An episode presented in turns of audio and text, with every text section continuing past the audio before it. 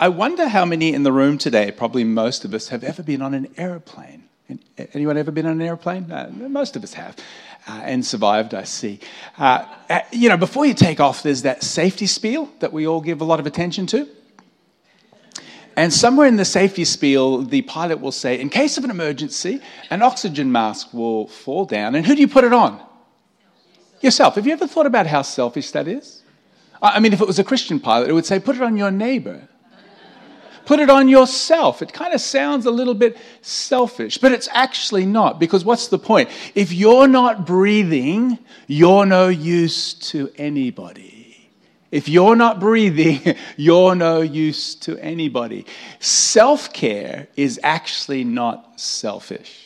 Self-care is not selfish. Looking after yourself is actually a good thing. And today, as we heard already, we're going to talk about some habits of healthy living. Habits of healthy living. Let me share a couple of thoughts from the New Testament. Here's Paul writing to some believers in the region of Galatia. He says, let us not become weary in doing good. How many know most of us, our challenge this year is not going to be that we'll be doing bad things. I mean, we're not drug dealers, we're not terrorists. We're not bank robbers, right? Just checking. Our problem this year is not that we're going to be doing bad things. We're good people. But he says, don't be weary in doing good. Our challenge in our time, as well as the first century, is not that we'll do bad things, but we could become weary. The word means fatigued. It means tired. It means burnt out. Uh, keep doing good. You're all going to be doing good this year, but watch that you don't become weary or fatigued. Self-care is really important. Uh, he picks this up in another letter to the believers at Rome. Never be lacking in zeal, but keep your spiritual fervor as you serve the Lord. You know, there's a lot of people that serve the Lord. Serve, I'm serving the Lord. But there's not much passion, there's not much fire. What, what's he saying? Hey, it's great to serve the Lord, but you've got to give attention to your own energy levels. The, the Message Bible, Eugene Peterson says, don't burn out. Somebody looking for a word from God today? There's God's word for you. Don't burn out. That implies that it's possible to burn out. Don't burn out. Keep yourselves fueled and aflame. Be alert servants of the Master. And so we need a theology of self-care. Uh, looking after yourself, it's not selfish. It's actually really important. In fact, the big idea of this message is this. The best gift you can give those around you is you being a healthy person. The best gift you can give those around you, your family, friends, the people you work with, your neighbors, your church community. The best gift you can give them is you being a healthy person. And so, as you know, health doesn't happen automatically, doesn't happen through a quick prayer. It happen, happens as a result of the habits that we engage with on a daily basis. So today, so today we're going to look at some habits for healthy living. Some of them are review for you, uh, but how many know it's not knowing things, it's doing what we know? Uh, John Maxwell once said, most Christians are educated beyond the level of their obedience. Ouch. We all in this room know a lot of things, but are we doing what we know? And so today will be some reminders, but hopefully we'll be able to learn some things that will help us in living healthy lives. How does that sound? I'm going to do it anyway, but I thought I'd just check with you. All right, first habit. Number one is to retreat regularly. This sounds a little bit countercultural. To retreat, to pull aside regularly, is a key to your personal well-being. I think sometimes when we read the Gospels, we think Jesus is this ministry machine going twenty-four seven, uh, preaching, teaching, praying for people, healing people. We kind of think he's always on. The truth is, he wasn't. And if you just slow down and read the narrative between all the teachings, between all the meetings, between all the miracles, you'll read little verses like this. After Jesus dismissed the crowd. Isn't that a great line? Good night, everybody. Go home. You know, you, you, I'm sure you've had, had parties at your house where at some point you said, okay, thank, thanks for coming. You must be tired now, was one of my dad's great lines. You must be tired. We, we don't want to keep you too long, which basically was, please go. after Jesus dismissed the crowd. There's a time to just go, it's time's up. There's a time to draw boundaries in your life. Time to go home. He went up to a mountainside by himself to pray. And when evening came, he was there alone. Just a short verse, but this is a habit of Jesus. In fact, this doesn't just happen one. I don't have time to read them all, but but all through the Gospels, you'll find this happening. Uh, Mark one thirty-five, very early in the morning. Now, just context, he's just had a huge revival meeting in this town. I mean, people are being healed and impacted. Jesus gets up early in the morning while it was still dark, and he got up and he left the house. And he went off to a solitary place where he prayed. In fact, the disciples got up and went, where's Jesus? Where's he gone? He's retreating. He's pulling aside from the pressure and the demands and the intensity of life and ministry. This, this is the habit. And how many think if Jesus needed to do this, you and I probably need to do this also, to pull aside. Uh, so some of you would be business people, and if you've uh, read some business books, there's a funny story uh, about the difference between leaders and managers that I once read. There's this group of people cutting through a jungle, and all the managers are there. They've got everyone organized, they've got rosters, they're keeping the machetes sharp, there's refreshments, there's first aid if necessary, and they're moving through this jungle at a rapid pace. Uh, they're making great progress, and the managers are pumped. They're so happy. We're really doing a great job. The leader is the person who climbs a tree, looks around and goes, whoops, wrong jungle. But the managers go, but we're making such progress. What's the point? Sometimes life is a jungle. We just get caught up in the busyness of work and bills and family and events and emails and church and activities. Sometimes life is a jungle, and if we don't climb a tree every now and then and go, are we heading in the right direction? See, our life tends to be ruled by the clock, which is all about speed. How many have heard of a little instrument called the compass? The compass is all about direction. And how many know if you're going really fast in the wrong direction, you're actually not being that effective? I reckon when Jesus pulled aside, he was climbing a tree. He was replenishing, he was connecting more intimately with the Father, but he was gaining perspective for his life. Often he'd come back and the disciples go, where have you been? He says, okay, time to move to the next town. Where did he get that perspective? By pulling aside, by climbing a tree, by retreating, by thinking and reflecting. There was an interesting magazine article in the Time magazine a few years ago, and it said that the number one condition of our age today is distraction. It's the number one problem. We are a generation that is continually distracted, pulled in every which way. And the solution, according to this article, was something called mindfulness. Anyone heard of mindfulness? Bit of a buzzword today. Mindfulness, meaning learning to push aside all the distractions, to be still, to meditate, to reflect, to be present in this moment rather than regretting the past and worrying about the future. Now, if mindfulness sounds a little new agey to you, or kind of like a Zen Buddhist or something like that, then it shows that we've probably lost some of our roots and origins as followers of Jesus. How many know Jesus was a Jew? Did, did you actually know Jesus was a Jew? And if you go back to Genesis twenty-four sixty-three, a little verse, maybe you've never seen this before. One evening, Isaac, anyone heard of Isaac? Abraham, father of all who believe, Isaac was walking and meditating in the fields.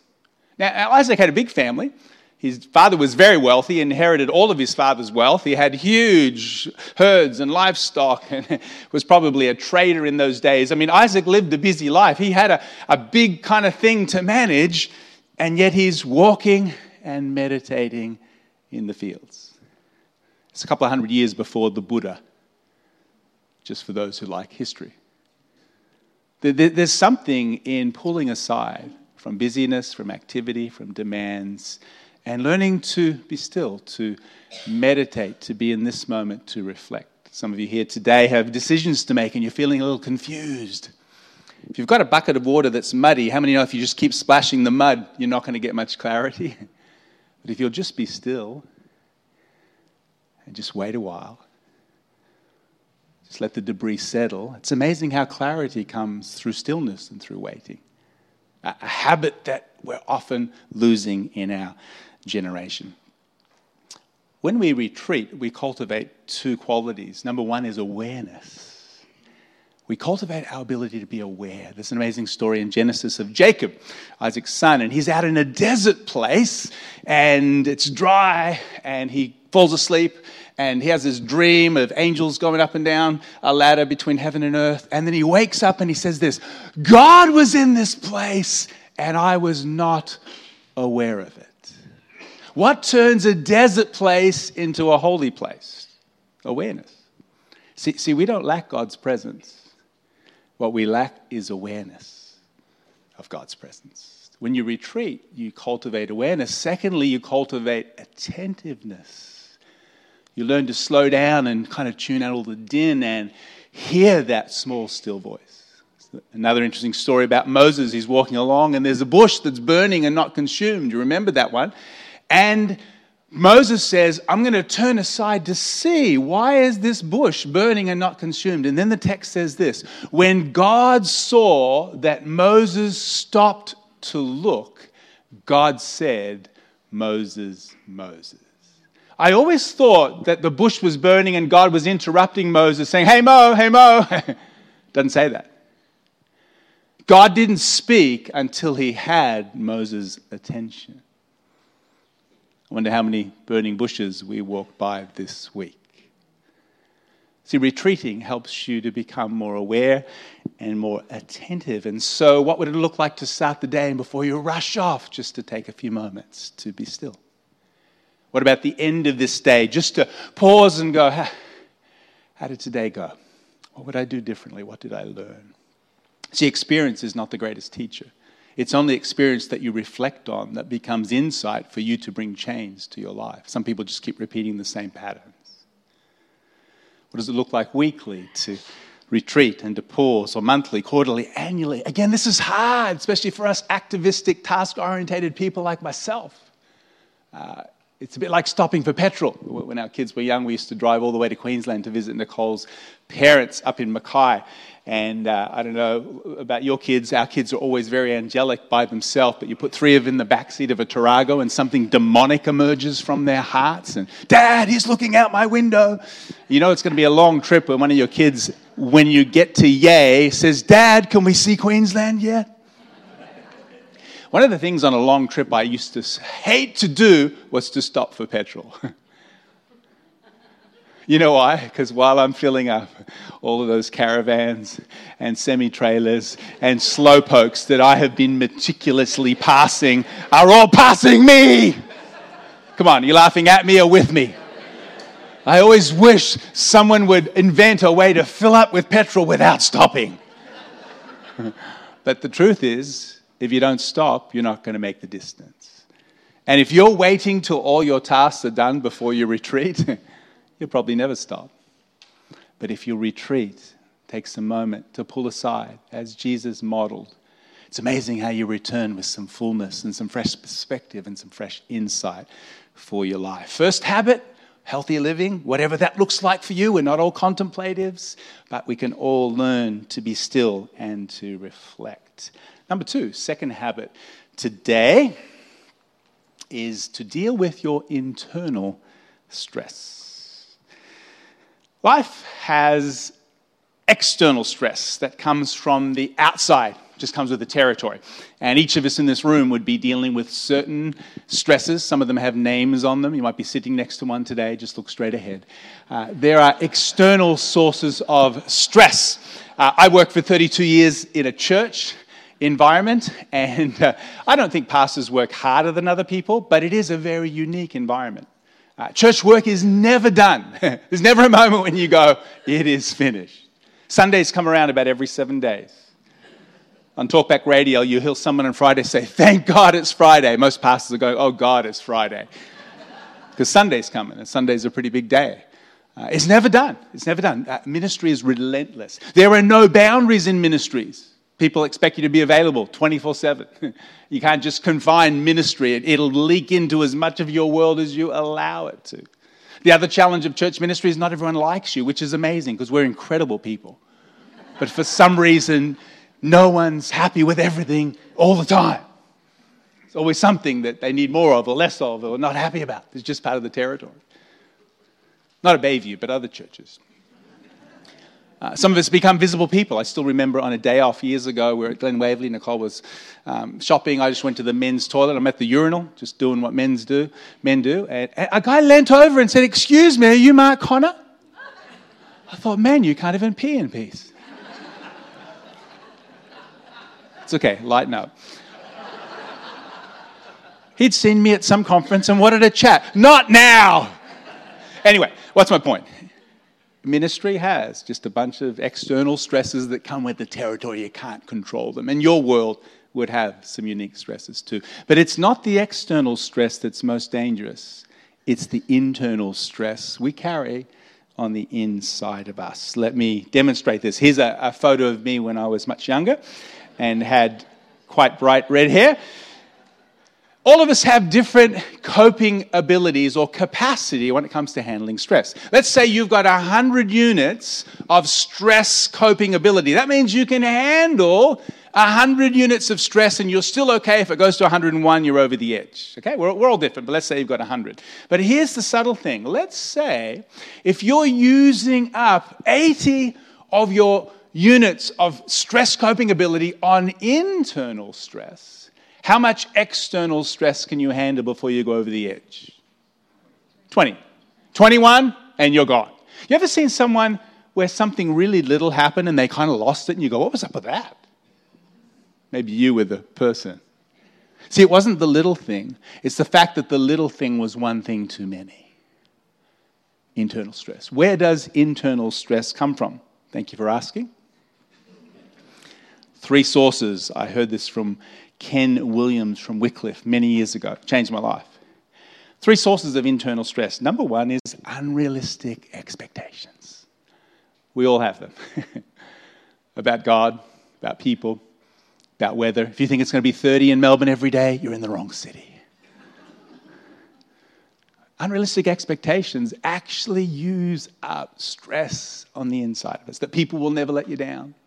That God will answer yes to every prayer. It's just not going to happen. Uh, secondly, uh, is negative emotions. Things like anger, worry, fear, resentment, jealousy. You ever been shopping and got a trolley where one wheel didn't work? Come on. What's that like?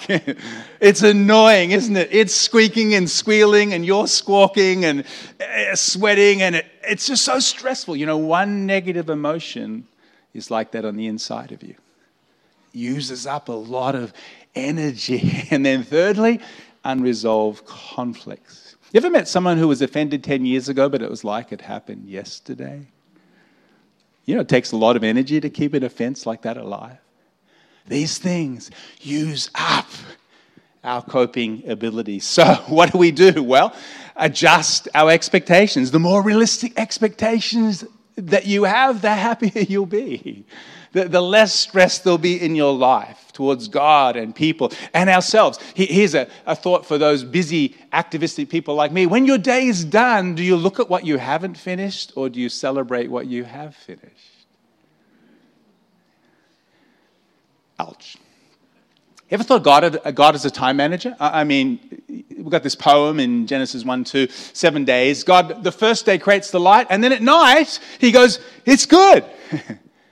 He doesn't say, oh, I didn't get that done, didn't get that done. He said, it's good. Then he went to bed or whatever God does at night, got up the next day, did the next thing. He says, it's good. He wasn't focusing on what he hadn't accomplished. He celebrated what he had accomplished because he realistically had a strategic plan to complete the world creation project in six days. Well, there's some lessons for us there.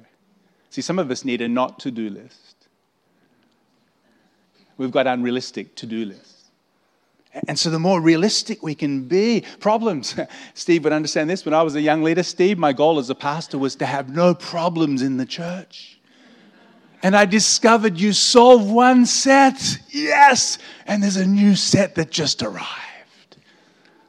Realistic expectations. Uh, what about negative emotions? Well, we've got to we've got to deal with these things. We've got to talk about them. We've got to uh, chat. You know, James five sixteen says, "Confess your sins or your faults to one another and be healed." I think sometimes with the way we live our lives, if you've got an issue, just work it out. Don't even tell anybody, and they won't know. Sometimes we need to share. We need some counsel. We need some help dealing with our emotions. Uh, you know, emotions are like indicators on your dashboard. When you go home today, maybe the red fuel light will come on. Don't get your hammer out and go, "I rebuke you in Jesus' name, you negative thing." No, no. The red light is your friend. It's telling you something needs attention. And you know, emotions are just like that. Anger, resentment, jealousy, fear, rejection. They are indicators that are telling you something under the hood needs attention. And, and so don't avoid what's happening in your emotional world. Talk to a safe person about it. Sometimes just the very process of getting it out is helpful. Counselor, a pastor. If you get stuck, ask for help. It's okay to ask for help. Years ago, Nicole and I, on a day off, um, We, we do work. We don't just have days off. I'm just talking about our days off, aren't we? Um, once a week, we, we get a day off. And so we were um, out in Cardinia uh, area, and we love the country, and we're driving down this gravel road. And we, you see lots of kangaroos there, but um, we saw a couple of emus, which you don't normally see. And so Nicole goes, "Oh, there's a couple of emus. Let, let's have a look." So I stopped, and then I reversed on the dirt road to see them. Didn't realize there was a big ditch on the left here, a meter or so deep, and so right on the edge of the d- ditch, and I go, "Whoa!" And so Nicole got out and uh, tried to direct me. I went forward, and we went down. I went backward, and we went down further. We were stuck. Who are you going to call? Ghostbusters? Love your teaching here, Steve. Who are you going to call? R A C V. Thank God for the R A C V. Got on the phone, called the R A C V, and uh, we had a long wait, thirty minutes, bit, bit of intense fellowship about my driving skills while we were waiting. Eventually, this old pickup truck comes around the corner, and this guy opens his window, a couple of teeth missing. We go, "Oh, we're just waiting for the R A C V. He goes, "I am the R A C V. This is rural now. Anyway, he... Um, He hooked us up, and we were out of there, and it's a funny story. What's the point? If I it, it, Can I tell you it was pretty embarrassing as a guy to call up and go, "I'm stuck"? Pretty embarrassing. When he came around the corner, but, but here's the point. If I hadn't called, we'd still be there. If you get stuck, it's okay to ask for help.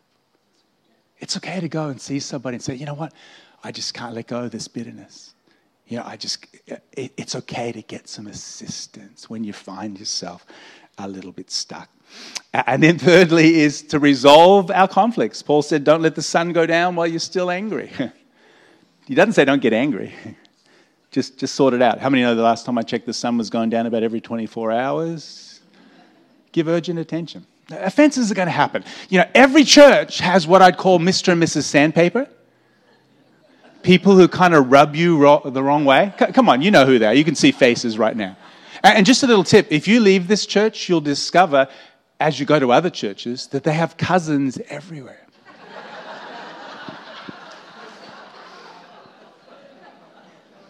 And so when someone's annoying you, maybe the goal isn't to get away from them. I'm not talking about staying in bullying and abusive relationships. But sometimes we need to say, "God, what are you trying to do in me through this person?"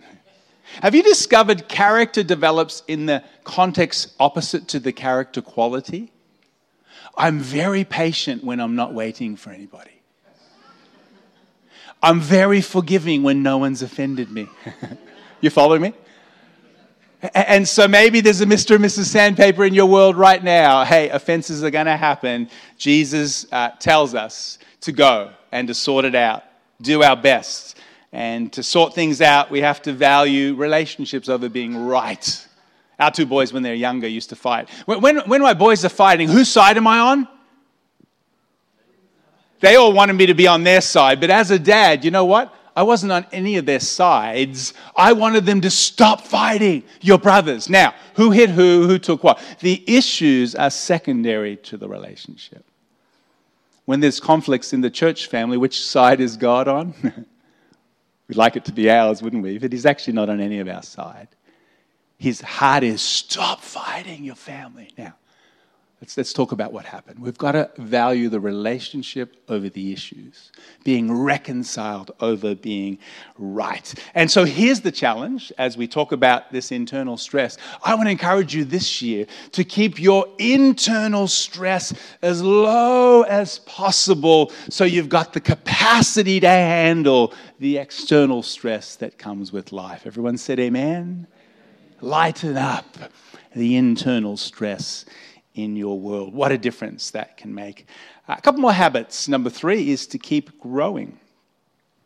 Never too old to keep learning. And I've found when you're learning, when you're growing, then there's a freshness that comes with that. There's an energy that comes with it. It's when we kind of stop learning, then we really stop living. Uh, Paul says this to young Timothy. He says uh, in First Timothy four twelve onwards, don't let anyone look down on you because you're young. Set an example for the believers in the way you speak, your life, your love, your faith, your purity. Until I come, devote yourself to the public reading of Scripture, to preaching, to teaching. Don't neglect your gift, which was given you through a prophetic message when the body of elders laid hands on you. Be diligent in these matters. Give yourself wholly to them so that everyone may see your, say the word with me, progress. The Christian life is meant to be a life of progress.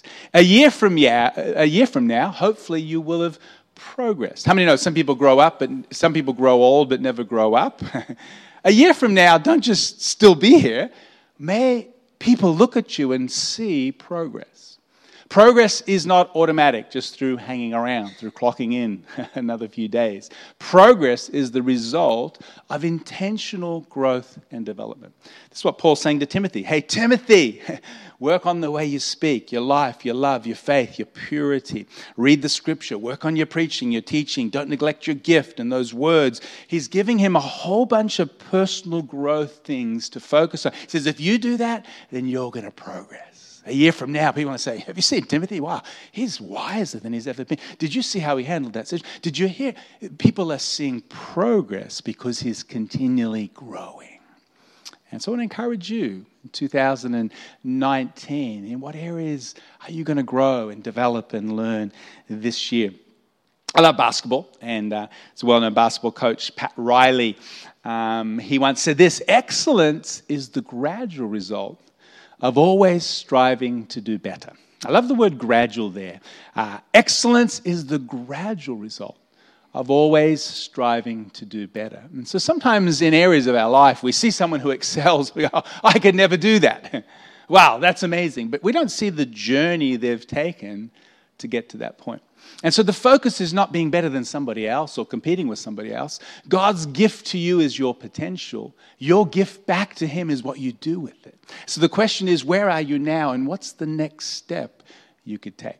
Uh, years ago, I used to play piano in the worship team. Uh, my youth leader stuck me on the piano in youth group, and I was still a bit of a rookie with owl plates on. I remember I had the music in front of me, and I was reading every note uh, of the song, and God help the meeting if the fan blew the music away. And I did that for a long time. Eventually, I learned to just read the chord symbols and kind of improvise a little, relax, and and uh, not so kind of dutifully tied to every note. I did that for a long time. I remember eventually when I memorized the song, took the music away and looked around and went, oh, there's people in the meeting. but but you don't start there. You know, that's not the first time Steve played guitar today. Not the first time Nathan's uh, led a song. We often don't see the journey. And so I want to encourage you, where are you today? And what's the next step? Maybe your prayer life, you go, look, I'm about a three out of a ten. You know, I get up and I say, good morning, Lord, rather than good Lord, it's morning. And if you're a three out of ten, you can say, oh, I'll never be a great prayer. Uh, you know, uh, well, how could you move from a three to a four? In the next three months, how could you grow your prayer life? Well, you, you, you could do a few things like pray. That helps. You, you could read a book on prayer. You could talk to someone in the church that prays a lot and go, what do you do? What do you say? You could take some steps to grow in your prayer life. It's the same in every area of our life. And when we're growing, then there's a freshness to our world. Two more habits today. Number four is to develop healthy friendships. It's interesting in Genesis one and two, when God creates the world, at the end of every day, he says, it's good, it's good, it's good, it's good. He creates humans and he goes, it's very good. We were the crowning of his creation. But in Genesis two, there's a change in the narrative and it suddenly says, it's not good. What? We've had good, good, good, good, good, very good. Now something's not good. No sin is in the world. We're not to Genesis three yet. What's not good? Uh, God says it's not good that Adam be alone. Adam wasn't lonely. He had God. He had all the animals. But he was alone. And as an individual solitary human, he could not reflect the nature of God, which is community. The God we serve is the Trinity. Father, Son, Holy Spirit. The first small group, if you will. And as an individual, Adam could not reflect the nature of God. So God made Eve. It wasn't just about marriage and family. It was about community. None of us were meant to do life alone. And today we have a very crowded world, but often many lonely people. And so another way to keep yourself healthy is in our relational world is to build into our friendships. And this takes intentionality. And it starts with, with our family and our, our close friends, developing what I call emotionally replenishing people, those people that you get with and you feel energized by them rather than drained by them. We all need those kinds of friendships in our life. Uh, Jesus didn't do life alone. First thing he did was call twelve people to be with him, not to work for him, but to be with him. Jesus modeled the community he had experienced as part of Father, Son, and Spirit, as he lived on earth. Interesting scripture here in Gethsemane. Jesus, Matthew twenty-six, thirty-six, excuse me. Jesus went with them, that's the twelve, to the olive grove called Gethsemane. He said, sit here while I go over there to pray. He then took Peter and Zebedee's two sons, James and John, three. He became anguished and distressed. One translation says sorrowful and troubled. He told them, my soul is crushed with grief, overwhelmed with sorrow to the point of death. Would you stay here and keep watch with me? It's an amazing story. First of all, we learn that relationships are spatial. Jesus had the crowd. Jesus interacted with thousands of people. We'll all have a crowd. He then had seventy disciples he was training that were his uh, little bit inner circle who he spent time with. Of the seventy, he had twelve who were his close disciples and team. From the twelve, there were three, Peter, James, and John, that he spent more time with, that were more, that were actually closer to them. Then we're told that John was his best friend, although it's John that tells us that, so maybe the others thought the same. But can you notice the spatial dimension to Jesus' relational world? Crowds, seventy, twelve, three, one. And it's a good way to think of your world. You can't just have crowds. You need a twelve, you need a three. And sometimes we've got the wrong people in the wrong space. Maybe there's someone really close that you go, you know what, I'm not going to stop being their friend, but maybe they need to be there. Maybe there's someone that's a little further out that actually you need to draw in and build a closer relationship with. We need the right people in the right spaces, and it changes in different seasons in our life. Some people are part of your past, but they're not really part of your future, and that's okay. If you've got the right people in the right places. Now, Jesus not only has three that he takes aside. Can you notice the authenticity here?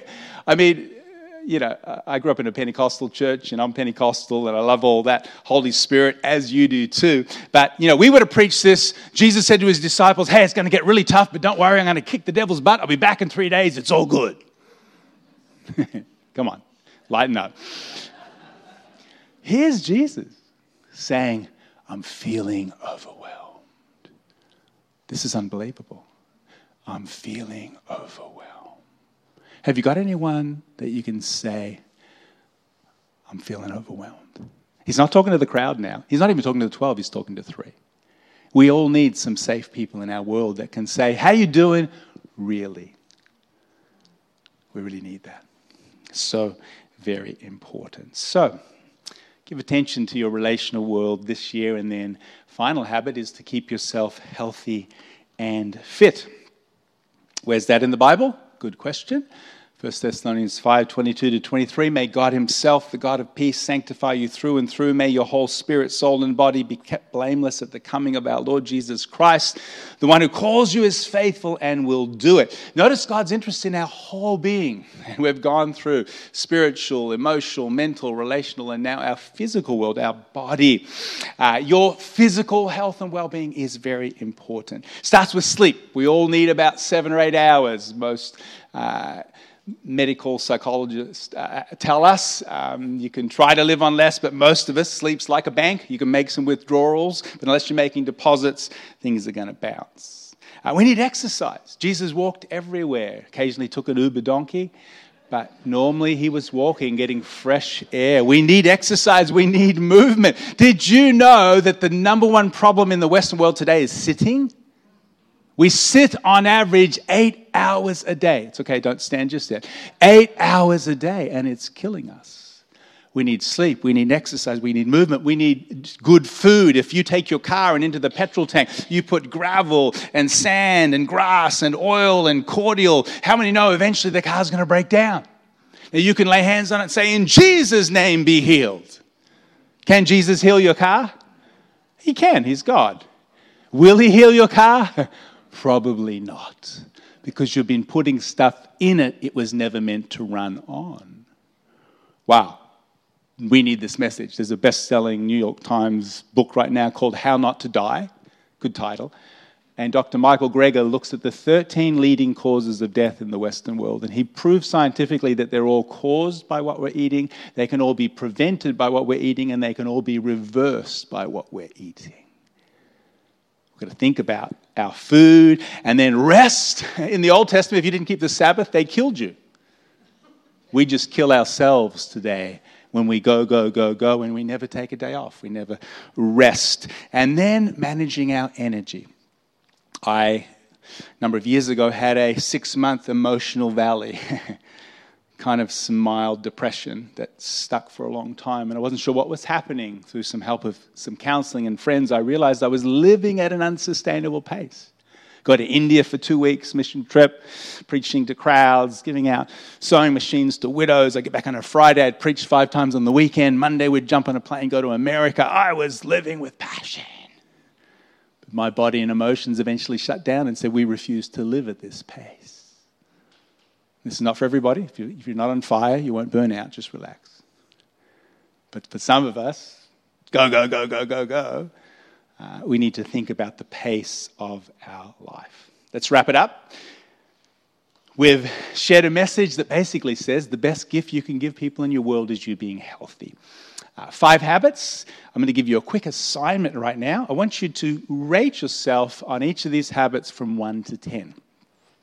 ten being you should write a book on this. one being you got a bit of work to do.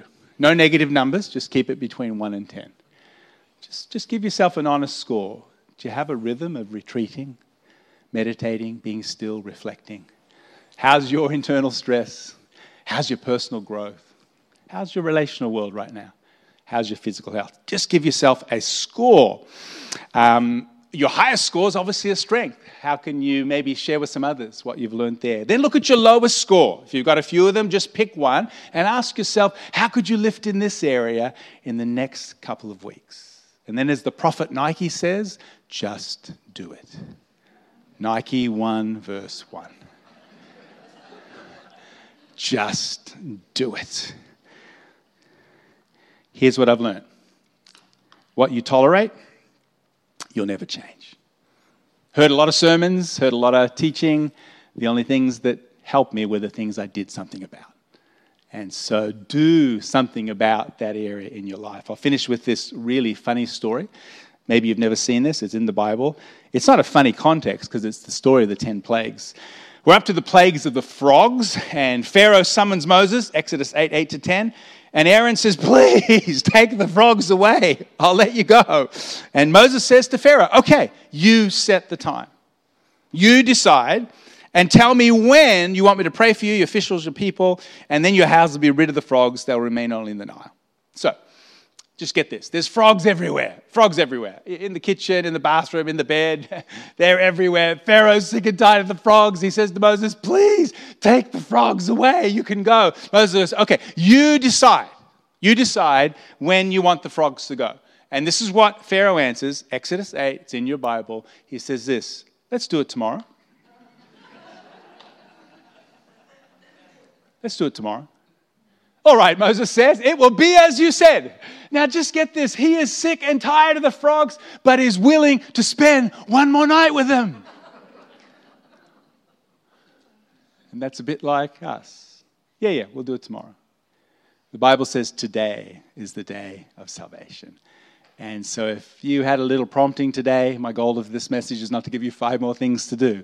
But that one area that just spoke to you today, don't put it off till tomorrow. Make a decision today. Final verse, are you tired? Jesus said. Steve quoted this earlier. Are you worn out?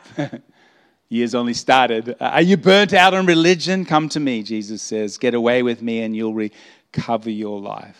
I'll show you how to take a real rest. Walk with me, work with me, watch how I do it. Learn the unforced rhythms of grace. I love that. I won't lay anything heavy or ill-fitting on you. Keep company with me and you'll learn to live freely and lightly. Isn't that beautiful? That's your theme this year, lighten up. As the worship team comes forward, let me pray with you today. God, thank you for Bayview Church. Great congregation here today. Those who are visiting, thank you for Steve and Lou. Their faithful leadership today. Bless them. And Lord, as we go through two nineteen, you're speaking to us about lightening up in many, many different ways. And so today I pray that we would all realize looking after ourselves is actually not selfish.